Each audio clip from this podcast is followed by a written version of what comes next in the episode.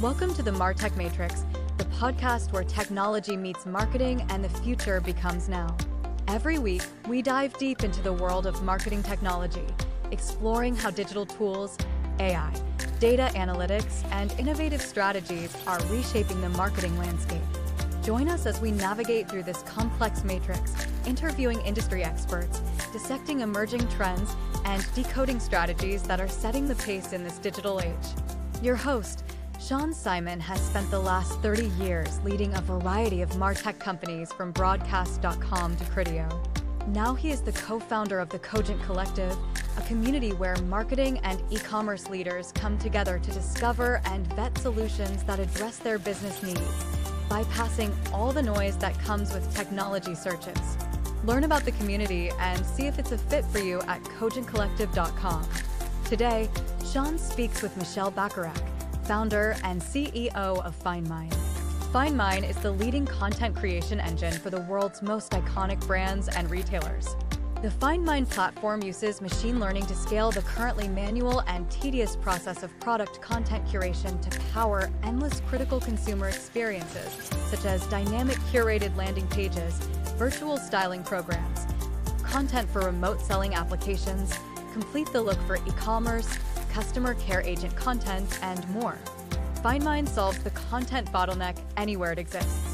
FindMine is a Gartner Cool vendor, winner of the VIP Award for Best SaaS Cloud Provider, 2x winner of Coresight Research Breakfast with the Disruptors, and Michelle is a retail Touchpoints 40 under 40 and an Inc. magazine top 200 female founder.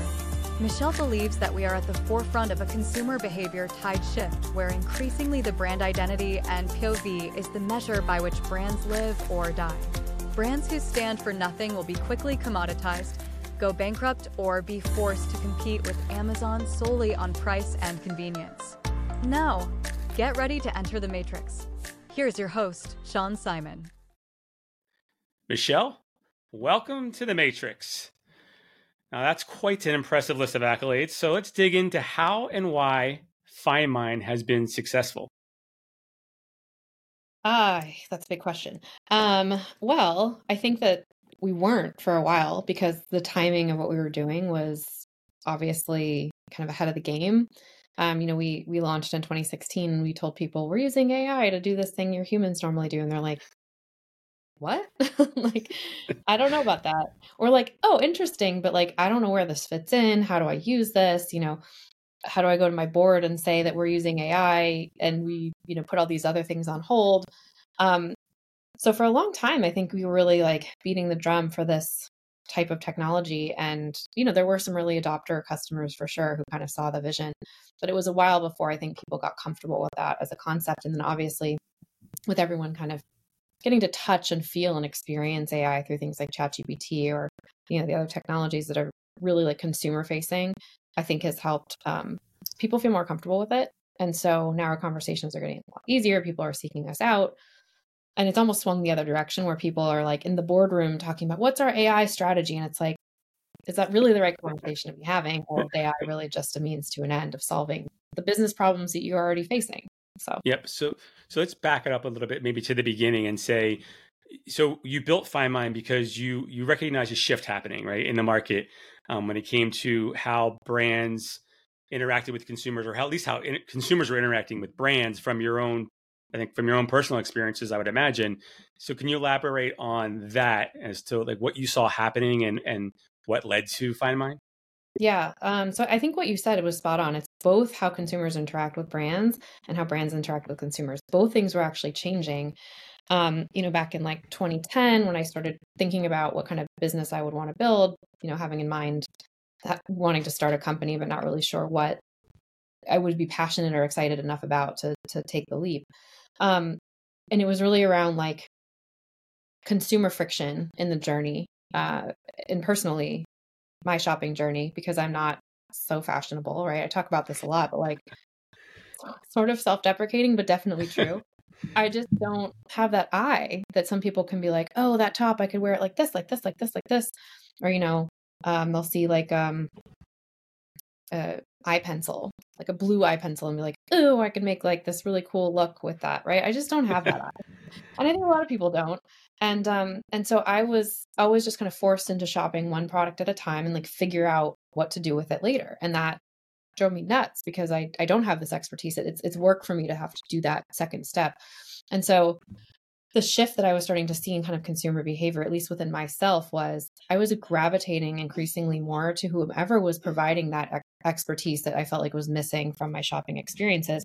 And so you started feeling drawn towards outfit of the day on Instagram. And, you know, this was before TikTok, but TikTok is obviously filling that need for a ton of people. So if there's an expertise vacuum, that vacuum is going to get filled by people outside the four walls of the retailer. And that's where this huge leak was happening. Like you're losing all your customers' attention to these third party sites and platforms and influencers and people you don't have any connection to. Um, and then the other thing that was happening was brands were trying to meet their customers where they're at. So like, okay, you want to be on Instagram, you want to be on, you know, your your your text all day, you're texting all day, you want to be in all these different places. We'll meet you there. We'll we'll kind of have communication and conversations with you there. But what that meant for these retailers and brands is like, okay, I don't just have to program my website and tell a good story about, you know, our brand's vision and expertise there. I have to do it on all these platforms. Like they're already not staffed and resourced to do it well enough within just e-commerce and your email campaigns. Like then you add SMS marketing and all these different opportunities, and it was really a pain for both both parties. Yeah, we talk about this a lot. Um, there's a disconnect, right? So as a consumer, you're out on Instagram or you're out shopping, and then you come onto a brand's website and it doesn't match the image that they're trying to project that you clearly see in their Instagram from their influencers, or even when you walk into a physical retail store. Um, and I, and speaking personally, like I, I've done that. I bought sport coat. So I, am like, I love that sport coat and I buy it. And then I get home and I'm like, what shirt am I going to wear with it? Because it's got too many lines in it and I don't have any like solid shirts or I look like a, you know, a bad quilt if I, if I wear everything at once. Um, it, it sounds a lot like personaliz- personalization, but also additives. How do you, how does FindMine fit into that sort of personalization experience? You know, we've seen that for years, those widgets that say, you know, other people who looked at this also looked at that.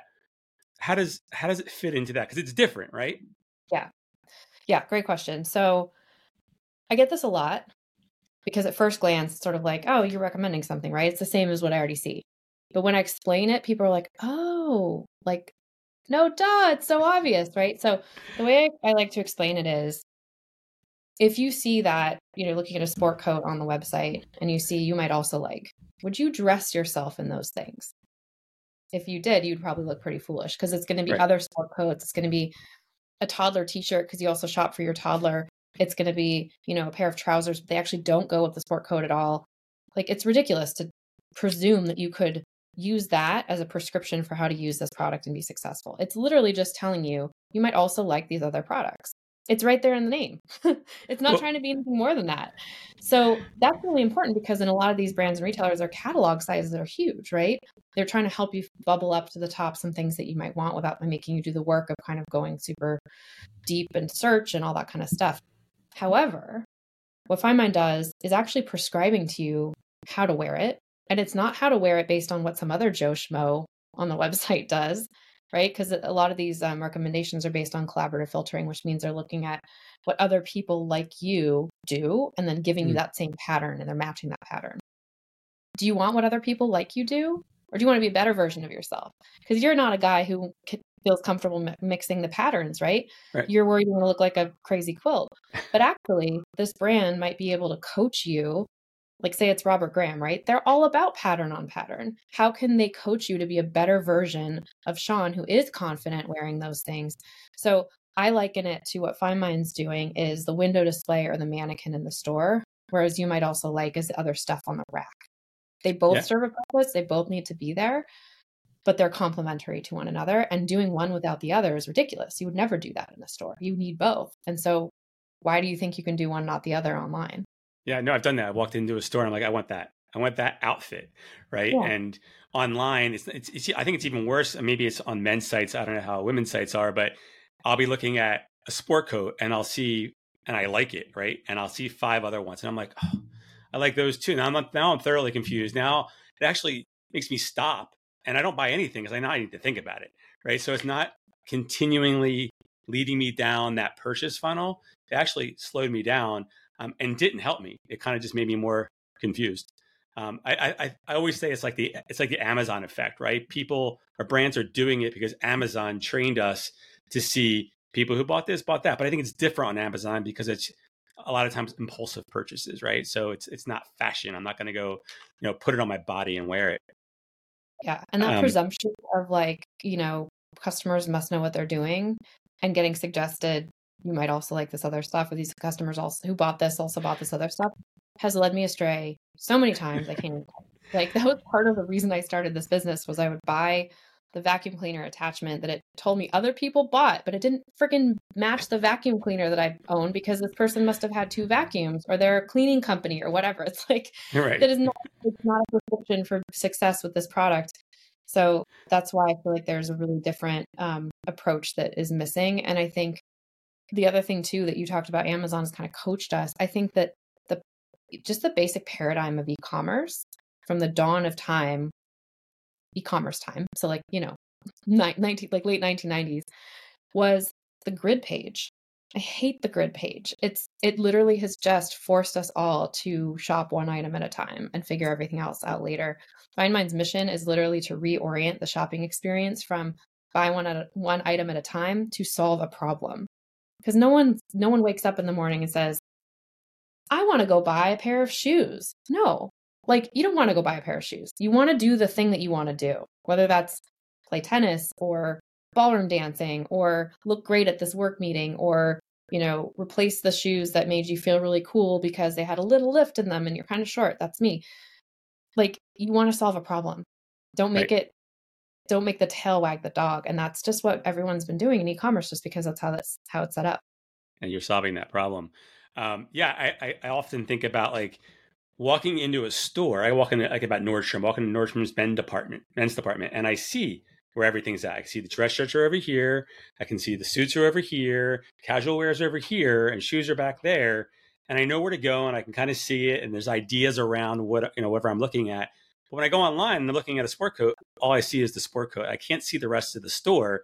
So if they surface up things that I can wear with it, it's like helping me do the shopping, which is what I expect from, you know, honestly, online shopping these days, right? I want I want you to help me. That's that's the benefit of it. Otherwise, what's what's the point?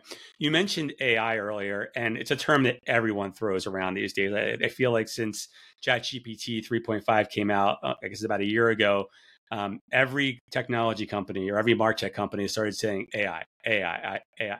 So, talk about how FindMine uses, like, really uses AI to enable the product to create a better experience for for yeah. the brand and for the consumer.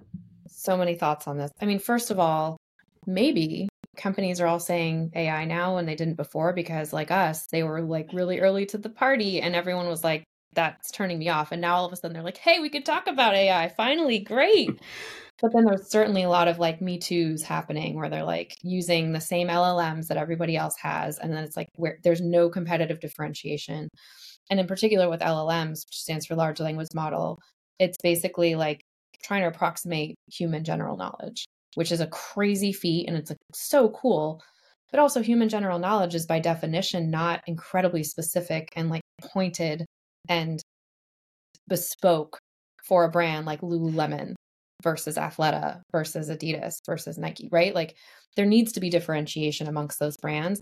Human general knowledge, like you ask the person off the street, what's the difference there? Like they're not going to be as crisp and articulate and accurate as if you ask someone who's an expert in the brand. So there's sort of a commoditization that is happening when you're embedding a large language model that has access to the same data as everybody else.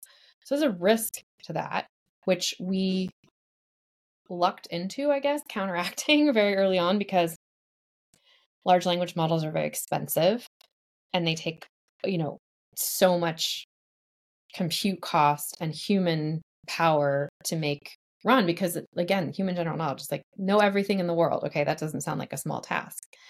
So with FindMine our mission originally and always actually to this day has been give the customer give the consumer that really specific expertise that only the brand has. Because the brand, like they're better at fashion than me, they're better at interior design than me, they're better at pet care than me, whatever it is, right? They have the expertise, so let's unlock it and get it to the consumer more easily. And the way we unlock it is we train our AI to behave like a brand expert. And so we're not trying to amass all human general knowledge. We're going incredibly deep on this one very specific topic. And the type of AI that you need to do that is different than the type of AI that you need to have, you know, human general knowledge be approximated. And so I think that the kind of caution that we give to anyone, it doesn't even have to be someone in the retail industry, but anyone in business who's trying to use AI to further their their agenda is to know which kind is appropriate for what kind of outcome. And it's always going back to, you know, AI is a means to an end. So what is the end? It solved this problem. Okay. Do you even need AI to do that? Sometimes it's really dumb to like try to it's a bringing a, a you know a bazooka to a knife fight right it's like just not appropriate to use ai for certain things just full stop and then there's different kinds of models of approaches of um, data sources uh, just all the different kind of um, analysis that has to go into it to really understand like are you solving this problem appropriately? But there's nothing special about that because of ai you should do that for everything in your business. If you're trying to you know increase sales and you're like how can we increase sales? You're just going to come up with every single thing that you could do and you could be like all right make it stop raining. That's a way to increase sales because when it rains i see my, my foot traffic decreases. I'm going to make it stop raining right like how am i going to go about doing that? There's technological ways to do that. There's you know like obviously that would be a crazy crazy thing to do but the analysis behind how to do these things and whether or not it's feasible and how to get the most value out of it should be part of your process no matter what technology you're applying no matter what you know it's kind of it reminds me of like when everyone was like i need an app. Maybe you don't. Maybe you don't. Maybe you don't need an app right? It's not for everyone. No to- totally. So let me ask you this um, if a fashion retailer comes to you, let's say a Nordstrom be a good example, um, or Lululemon, I think you mentioned as well. I think you work with them, so feel free to use that. Um, what is it that you're doing? So they come to you, they say, "Here's our website, and we want to create, you know, a better experience for our shoppers. That's going to help us, you know, lead them down the right path, make them dress better, and obviously sell more product." What what it, what is your AI doing? Are you, you working with the website? Are you working with the catalog feed? You work with the people? Where does the AI come into that conversation? Yeah. So basically, at the beginning of the process, we get their product catalog running on a regular cycle. So we get it every few minutes to every 24 hours, kind of most. So then we know what raw materials we have to work with because a big part of our our value proposition is that we're tying merchandising to marketing. So we can say this sweater is performing behind plan, it needs some marketing support before it has to get marked down or sent to clearance or TJ Maxx or whatever. Let's build some marketing assets around it in the in the click of a button. I mean, you don't even have to click the button, it happens automatically. So then the inventory is really important, but it's also kind of our, our you know, those are raw materials. That's what we're putting in these assets. So we get that going on a, on a regular basis. And then from that, what we're doing is we're running a bunch of different kinds of AI and just more like heuristic algorithms as well to understand that data at a deeper level because not everyone has their product catalog tagged beautifully with all these rich attributes that would help us do our job. So we do that automatically. We look at the the image and we get a color palette and we reduce it to a, a multidimensional vector and that's what gets stored in our database, not like poppy as the name of the color, right? So we're doing a lot of enrichment from a data perspective on that. And that takes a while to set up. So there's a kind of two week machine learning training period that we require in order for our, our AI to get kind of set up. But what's nice about that is like when you're doing kind of personalization, human behavior is just a huge bell curve. Like there's not a lot of commonality to how customers behave online. And even you from day to day behave differently, and I behave differently from day to day. So when you're working with a, a pure personalization software, it has to sit and listen to the what's happening on the website for a long time. It's called the cold start problem before it has enough data to actually make any kind of useful suggestions. FindMine doesn't have that issue because we're starting with the brand's point of view, which already exists. So we're teaching our system, hey, here's a bunch of, you know, ad campaigns, photo shoots, uh, runway shows, mannequins, whatever, that have already been produced that highlight the products in the kind of editorial fashion and, and using the expertise that the brand has. And so that is training our system to behave like the brand. And then once that two week training period is over, the training wheels come off and it's able to do those assets with products that haven't ever been shown in assets like that before along the same lines as the humans in the organization have put together these highly curated things. And so examples of those things would be kind of all the way at the beginning of the um, customer journey. You click, you see an ad, you love it, you click on it, and then what happens usually? You land on the homepage, you land in a, in a product page, or you land on a category page. So the the first and the first and second one are kind of not that inspiring. Landing on a category page is great, but oftentimes that has to be manually programmed, or it's just a bunch of stuff that fits like the spring brunch theme, but it's not actually a bunch of outfits that you can wear to spring brunch. So you still have to mm-hmm. do the work if you were to say, okay, what what, what will go with this? Yeah. So what FindMine does in that case is we say, okay, we're an expert in this brand. We're an expert in, um, in this case, fashion, right? Versus if we were working with like, you know, Petco, it would be pets. And the customers clicked on this ad, which is spring brunch. What do we do? We pull from that catalog in real time. We make outfit by outfit all the things that fit the spring brunch theme. And now you're shopping not product one product at a time, you're shopping whole idea at a time. The idea fits the theme of the thing that inspired you to click in the first place. And you're just much more likely to move forward because we've taken a lot of friction out of that process. The other place that could show up too is now you click through to a product and then you can see, you know, complete the look or here's how to style this product, maybe the spring brunch way, but also wear it to work. And maybe there's a more edgy way to style it. Again, all informed by the brand's expertise, all the products in stock, they're driving the goals of the, the merchant. And then you check out and then you get a style guide sent to you in an email to, you know, help you build your wardrobe around that product because it's winter now, but soon it'll be spring, et cetera, et cetera. So it's really just inspiring the customer throughout that 360 degree journey, which is what the brand and retailer is already doing. They're just doing it at a very low scale because they can't get around every product. They can't get around every channel the customer might engage with you, et cetera, et cetera. You, you mentioned earlier b- briefly um, something around business rules and everything you're describing here has to do with like the customer experience and how the brand sort of drives that home to the user so that they engage more and they find what they're looking for. Um, but what did you mean by like the the business rules? Like what other ways does this help the business? Obviously if someone's buying more product it increases their average order value lifetime value but are there other things that the ai can do? If it's analyzing that feed not only to help create a better experience but maybe with you know i don't know inventory or margins or how does it help mm-hmm. along those lines yeah that's a great question and i think a lot of people forget about the competing priorities of a brand or a retailer. So you can boost conversion till the cows come home if that's all you care about. But two things are going to suffer. Your margin's going to suffer and your because you're probably discounting a lot to get people to convert. Um, you also might be just like willy-nilly, you know, selling things from all, all sorts of different places. Um, you know, multiple packages are going out, like you're not cared about the logistics of it or anything like that. Um, and your returns are probably super high too because if you've really goose conversion like you've convinced the customer to buy something like really quickly without maybe thinking about it maybe they're going to return it right so like margin's going to suffer your brand is also going to suffer because if you're sh- just schlocking stuff as fast as you can where's the expertise where's the curation where's that i feel like i'm part of something that causes customer loyalty so that's kind of one side of the triangle. On the other side, you can goose margin all you want, but your conversion is going to suffer. You can say, I'm never doing a sale again in my life. Well, you know what? Sometimes you just have sale shoppers you're going to have to say goodbye to forever if that's your model.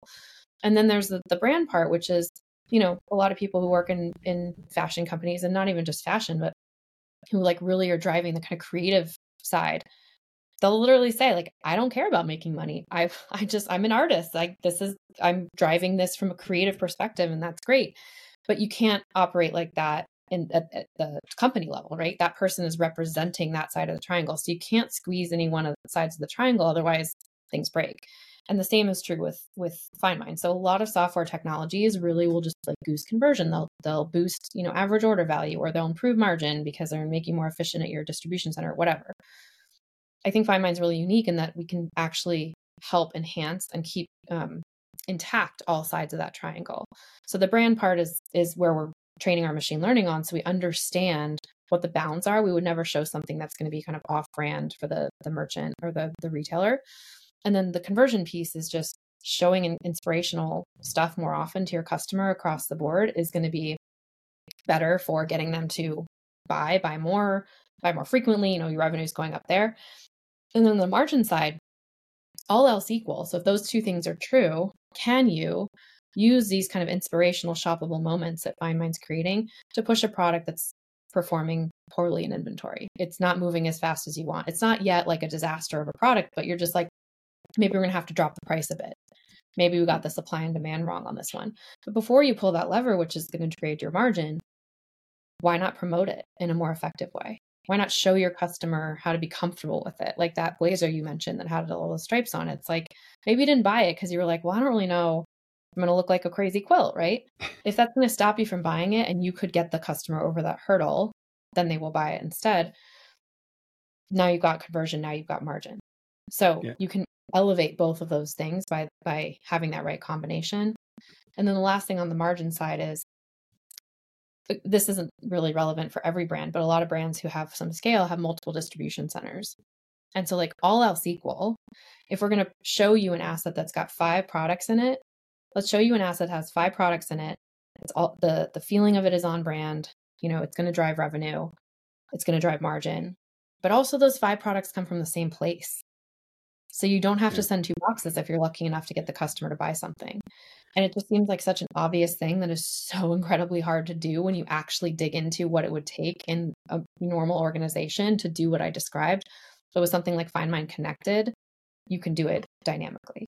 That that's as you're talking, it's it's I was thinking about what trends we're seeing industry wide, right? And you see, uh, you know, at first it was brands felt like they were competing with Amazon, right? Because Amazon made it easy to, for shipping and it was faster and it was free if you had Prime. And um, it, it just, it just made brands feel like, oh, I have to compete now on price.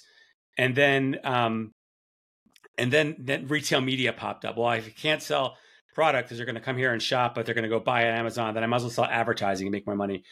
When I think about some of those brands that are doing the, the, these or having these behaviors, their experience isn't great. So they haven't done anything to to make me want to come to their website. Where it, it feels like they could compete better, but differently. They don't have to compete with Amazon by their rules. They can compete by creating a better experience, being really smart with the products they're recommending, and being really thoughtful about, okay, I'm going to recommend these products because it's available in the same warehouse closest to the consumer if, if if you're fortunate enough to have that which reduces shipping costs which reduces returns i mean i buy mm-hmm. my wife too we buy so much stuff from amazon we know we're going to return it because yeah. it's easy and they don't make it i mean right but if I had confidence in what I was buying, I wouldn't I wouldn't shop that way. They've trained me to do really bad things, um, and it's hurting other other retailers. So I think that's a really really strong position beyond just the user experience.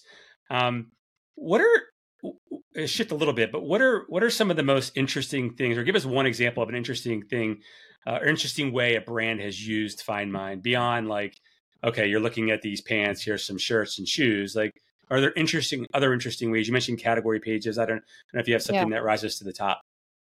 Yeah. So a couple examples. One is that um, at the end of the day, FindMine is a dynamic content engine. So we're just kind of creating this stuff on the fly and then it can live wherever you want it to live. You call our API and you put it there. So one of our customers actually took that API and put it in customer care. They like stitched it together with Salesforce Service Cloud and they they they shoved that content in as a next best action in front of the care agent who's chatting or talking with a customer to help that person level up their expertise because call center agents are not interior designers. They're not stylists. They're not they don't have that expertise. And especially for this particular customer which is a multi-brand retailer they're like a department store. You can't possibly be an expert in vacuum cleaners and and you know like uh, rugs and all the things. Yeah. there's too many products that you sell. So what we're doing is we're auto suggesting to that call center agent based on this product and based on this customer, based on the expertise of the brand or the retailer and the brands that the retailer sells, because this retailer sells Estee Lauder and they sell, you know, all these different branded products that have their own expertise too. Um, and that's kind of a retail media solution, which we can talk about. But we're suggesting to that call center agent, here's the best interior design guide for the products that the customer is interested in. And they can just read it off to them on the phone They can send it to them via email. They can share it in the chat. There's so many ways to just elevate that person's ability to help the customer and inspire them. And I thought that was a really cool use case because you don't really customer care is kind of like not, you know, it's not marketing necessarily, but it's part of the bow tie and you have to care about that part yeah, it's a great way to get more more revenue out of the consumer. And I guess the, the same would be true in store too. Like I think we have this old school way of thinking. Like there was a time um, where you went to a store because you trusted the expertise of the people that work there, but those days are long gone. So it feels like you could use technology like that. So I walk into a store, whether it's an electronics store or a you know a clothing store or furniture store. I, I could I shouldn't expect the person that works there to be this interior designer uh, or fashion designer, right? But if they have tools that can help them, I'm okay with that as long as I don't have the tool. If they have the tool, I, I don't really expect them to be. So um, it's interesting. So it goes way beyond the, the website. Just, um, it, it, can be used for clienteling or customer service, and I'm uh, I'm sure there's some other other use cases that you're thinking of for the future. Well, you mentioned that like you don't have the tool, but you actually do if in certain cases in the store. Like we actually give the customer directly the ability to do this self-service style if you're not there with the store associate because in certain business models the store associate's just not around like they're not that's not what they they're there for because the the the business is set up differently right like you know fast moving consumer goods and things like that um so we actually have like customer facing like you could scan a qr code and it's like hey take a picture of anything in the store and we're going to like give you more information oh, about oh, wow. it how to use it or in a touchscreen display we have a touchscreen display integration in a, in a dressing room for a very large um, uh, fashion brand so there's lots of ways that you can wow. bring this directly to the customer without having to rely on the store associates being there and willing to adopt technology and all the kind of stuff that that can be challenging. What we find to be successful is when the store associates already have some kind of technology that they're leveraging but we infuse into that because then the, we elevate the content and the expertise within that but then there's not the like learning curve of trying to you know get them to use a tablet when they're not used to doing that as part of their process. Yeah when you when you position it that way FindMine's really it's a commerce company. It's not e-commerce. It's all commerce. So that's yeah. so what's the what's the long-term vision for the company? Where do you go? I mean, I think you talked about all the things you're doing today, but where do you see it going? What's new? What's on the roadmap? Yeah. So our mission and vision is always going to be the same, which is take friction out of the user's journey when it comes to commerce and help reorient that, you know, buy one item at a time to solve a problem. And so there's so much to be done within that mission. Will never end. Um, but kind of the more near term stuff is going to be really around keeping up with all the places that consumers are moving to and bringing commerce to those moments in an authentic way and and creating the expertise of the brand in that environment so like tiktok's a thing now but you know the next thing is going to be some other social media platform it'll be the metaverse maybe one day you know like yeah. who knows where we're going to end up in terms of our touch points with the brands as consumers. And then the second thing is really around generative ai like in a world where you don't have a human model wearing physically produced clothing, standing in a real world environment, getting a photograph taken and then edited and then put up on the site, where it's all synthetically generated, which I think we're not there yet. I mean, I don't know if you played around with these kind of visual tools, mm-hmm. but like we were like, sta- stable diffusion, make a lookbook for a Banana Republic, just see what what happens. It's like there's arms coming out of necks, there's like more, you know, it's just not high enough quality yet. But it will get there because there's a um acceleration to this kind of technology. And so it's not implausible to think that it's going to all be synthetically generated at a certain point in the future. However, that does not disintermediate FindMine. That makes FindMine even more important because we like to say we're the brain, not the face. We don't care what it looks like, what you're the asset you're showing your consumer. It can be existing products in existing photography. It could be 3D rendered, it could be CGI, it could be in AR, VR, whatever. It could be a collage, it can be on the model, it doesn't matter however you want to show that asset, some human at the brand will still have to decide what goes into that. You'll still have to decide what am I trying to make my customer feel? What do we stand for as a brand? What are the products I'm trying to push? Unless you have FindMine installed. And, you know, I talk to a lot of investors, and so people are sort of like worried about, you know, oh, always that we can get disintermediated. And people are like, oh, we're to, um, our customers, our, our brand's to train uh, like DALL-E or Stable Diffusion or whatever, like their brand, feed their brand, and then just use that instead of using FindMine to be the brain. I'm like, yeah, they could, but here's what they have to do. Stable diffusion and you know DALL-E and all these kind of AI for marketing use cases. Their value proposition is you can let go of all these marketers, right? Save all this cost. So you let go of all these marketers. Cool. We're to use stable diffusion. Now you have to teach the the LLM what your brand is. Okay. Well, the people who do that kind of work are called prompt engineers and they're data scientists. Data scientists are not marketers. What what is the brand? How do I describe what our brand stands for? I'm not a creative person. I'm a I mean, maybe they're creative people, but they're not like the creatives, right? Who are driving the brand. So now I have to co opt a whole bunch of marketing people back over onto the data science side to teach the system what our brand is. And now you've ended up spending more cost than you were going to save by letting go all these, you know, kind of producer level people. So, and that thing that happens again and again and again and again in every single brand. So, just from an economic value perspective, it doesn't make sense for every single brand to have to go through that process. When FindMine has the economies of scale in our software that says whatever your brand is, we know how to take it and translate it to any different, you know, platform. So what we did with this, you know, stability um Banana Republic lookbook kind of just fun experiment. What what came out, it looked like J. Crew. It was just like it was the same as their competitor. It was like this doesn't make any sense. Um, holding aside all the weird hallucinations and you know thumbs in different places and stuff. And so what we did was we said, okay, do it again, but run through FindMine first. And the quality and sort of fidelity to the brand got so mm. much better just by doing that.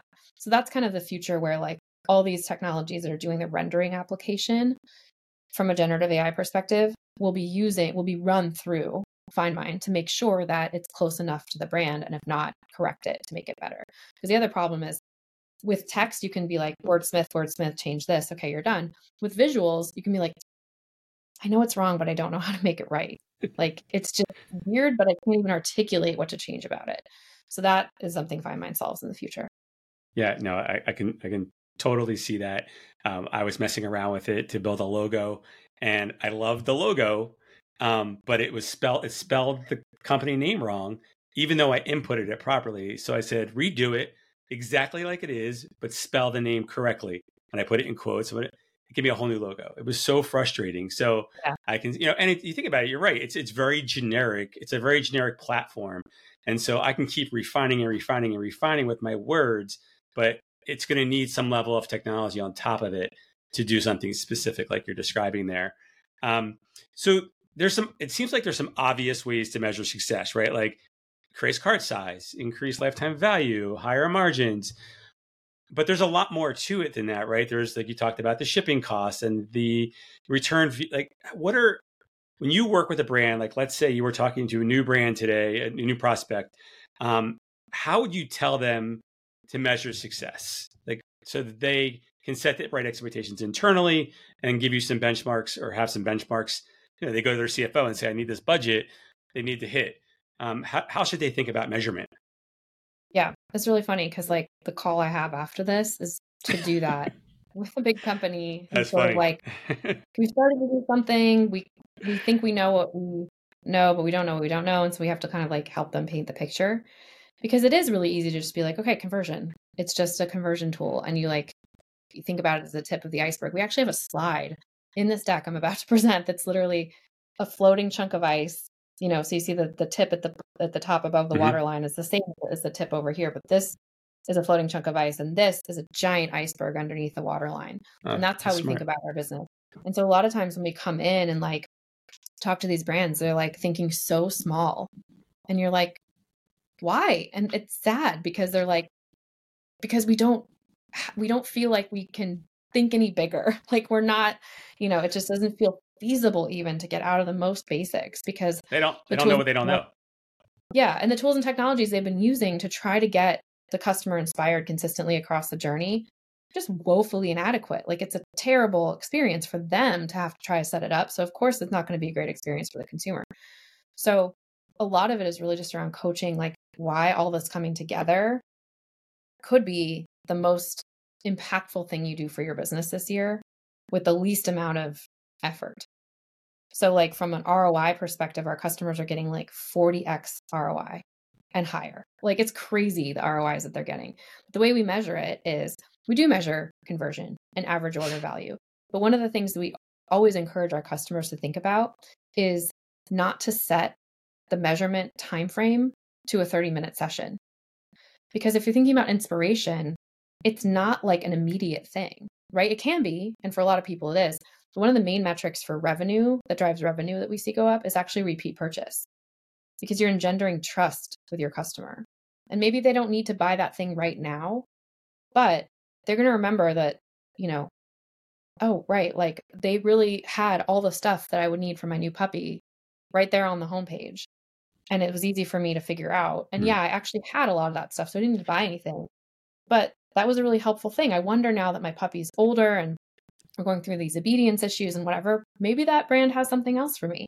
So it draws them back because they feel that um, that trust, that support from that expertise that they don't usually get. And the bar is so low. I mean, like you talk about Amazon, like where's the where's the trust? Where's the expertise?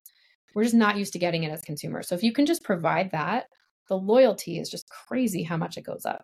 And so it almost like overshadows any conversion or average order value lift or anything like that, like to a really big degree. So we want to measure it in kind of a longer term time frame. And then margin. Think about how we're, we're pushing products that um, you might have to go on sale. And if we can clear it out without having to go on sale, talk about like a big benefit. We we cleared out 100,000 units of one product at full price versus having to mark that down by 30% and sell it at cost or at a loss. That has a massive impact to the CFO and their world. You know, the, the people in e-commerce who are doing like merchandising and stuff like that, or maybe not merchandising, but like e-commerce leaders, um, VPs of e-com, stuff like that, they're usually not goaled on margin. That's kind of the, you know, the the merchant that's over both retail and e-com's job to have to worry about, the CFO's job to have to worry about. So like it's important when we're talking to a company to get to the leaders at a high enough level where they ha- they can break a tie. Because otherwise it's like, okay, you might just buy this awesome technology and use it for one of like 300 things that it could be great at for you yeah. because that one person is only goaled on conversion. So of course she's only going to care about conversion. Why would I stick my neck out for margin if it could hurt conversion? Or margin is not part of my remit, right? And these organizations are so siloed. But I think FindMine is a really great opportunity to break down those silos and help everyone play team ball. Team ball being that triangle. It's sales, it's smart, it's profitability, and it's brand. It's the long-term health of the brand. Yeah. Do do the brands share with you margin? Because I think about what you just said. If their average order value, say, goes up to hundred dollars, let's say maybe it was at eighty, now goes up to hundred, but the margins, you know, eighty dollars for sixty dollars, right? Maybe your maybe your AOV didn't go up, but your margin is twenty dollars higher. If they're not looking at margin, then they don't see that. If you don't, if you don't have visibility into it, you can't optimize to it. So, yeah. do you do all your clients brands do they all give you um, access to the margin so you can see that in real time? Unfortunately, no. I mean, I think it's a huge miss, like both on our part and on their part, because there's you can't measure what you don't, or you can't mm-hmm. change what you don't measure, right? So, one of the things that we do, we can approximate it. So, certain product types are just higher margin right? Like there's certain things that are just less expensive to make than shoes. And so you can you can approximate it by saying and you can actually get a lot of this because a lot of companies we work with are publicly traded and they'll talk about different lines of their business and the margins within each of them and so you can see what their overall margin is. You know we know what the mix of products that they're selling are. So there's ways to approximate it. We also get a lot of like anecdotal information from the merchants individually who are like we bought too much of this shoe. Help us right? And then we can we can clear it out. So we know what the full price price of it was. We also know what the clear the what the what they discount to. So if they'd had to discount it would have been a 30% discount or whatever. So like then you can actually measure what the dollar amount swing was even if you don't know the cost to produce that product. So there's definitely ways to get around it. And then the other way too is like really simple just in the product feed they can set a flag. It's like push yes or no or high margin yes or no. Because like we don't actually need to know the cost of every single product or the margin of every single product because it's really sensitive information. They mm-hmm. might not want to share that. Totally understand it. There's other ways that you can still make sure you're pushing the strategic products to help them improve their margin. Okay, that makes sense. Um, so take us through how somebody would get started, right? Like how long is that process? Say today you get off this call, the client says, okay, let's get going. Take us through that process to where they're at scale, right? Um, and I know it sounds like there's a lot of price they can add on, but eh, how long does it take to get yeah. to get going? Yeah. I mean, there's so much low hanging fruit. Like I said before, right? Like the bar is low compared to what consumers are used to. So um, we typically we get the product feed. Um, you know, we do the, you know, contract and all that kind of stuff, the security review, like the the DPA, all the things you kind of have to do as a software provider to these brands and retailers. But what's nice about that is that we don't have any PII. We're not trying to like, you know, store credit card information or anything like that. All of the um sense not sensitive, but all of the sort of personal info we get is really just like clickstream data and like it's all anonymous. It's what products people are engaging with and that's it. So the sensitivity level is is lower. Um, and we have we're all GDPR compliant and all the things. Um, so once you know that's out of the way, we get the product feed, we ingest it, we do that two week training. While that's happening, we give a our front end, so it's either the the API or the JavaScript widget to the brand or retailer to install in the part of the customer journey that they want FindMine to show up in, and we usually have them do two to three to start rather than just single source, you know, just one part of the customer journey because you're just not getting enough of the benefit. And then um, we QA and we turn it on. So in that process, there's a you know couple conversations with the merchants. We make sure that they're reviewing during the onboarding phase the content that's coming out. And what we want is to have them not be able to tell the difference between something that was manually created and something that the system has, has produced. Um, and once we meet that bar, we just go live. And from day one, you can start adding value, you know, driving increased KPIs because we don't have to sit and listen like you would in that uh, in the in the personalization who framework. who are the who are the typical people involved in this process from the pitch to the day-to-day management of it. Is it the same people or do you find you're brought in by marketing executed by e-commerce? Like who are the roles? I know it probably varies by company but generally speaking. Yeah so i would say like chief digital officer or cmo are kind of our main kind of um, leadership constituents. And then the CFO is usually the one like signing it so that they have to be the one to approve the business case. But CFO or, C- or chief digital officer, and then the kind of day to day, um, not even day to day necessarily, but sort of like uh, project management and kind of helping shepherd it through and looking at the analytics, and then also like the day to day as well, um, are either merchants, merchandising, or marketing, um, and, bo- and or both. And so they're the ones who are going to helping set the vision, approve the early output of the content, um, make any adjustments before we go live. And then there's really not a lot from a day to day perspective for them to do. It's very low touch. Um, it's because it's real AI. We don't have to have them like review and approve everything because it's self learning. It gets smarter over time. So, from a day to day perspective, they're just kind of like reaping the benefits of this. And then, like, once a month, we will do kind of reviews of it, um, talk about you know any strategic products that are important to push um, any kind of collaborations that you're doing with like a celebrity or something like what's new about your business for the next kind of month or quarter and then making any adjustments that we need to to the system. But they're also getting all this reporting. So we can show them asset by asset what is driving the most revenue for them and what's the margin improvement and what is the revenue improvement and which products are popping and which products are not doing well so they can kind of adjust how they think about their business more holistically. And we actually had it's like a store merchandiser reoriented how the store was laid out based on data that that FindMine's oh, wow. content revealed about how products were selling in proportion to each other when placed in the same asset. It was super cool. Uh, that's amazing. Well, that's a wrap for today's show. Shell, thank mm-hmm. you for being here in the Matrix and sharing your insights on FindMine, shopper experiences, AI, outfitting technology. And until next time, take care. Thanks, Sean. This was fun. Yeah, great. Appreciate it.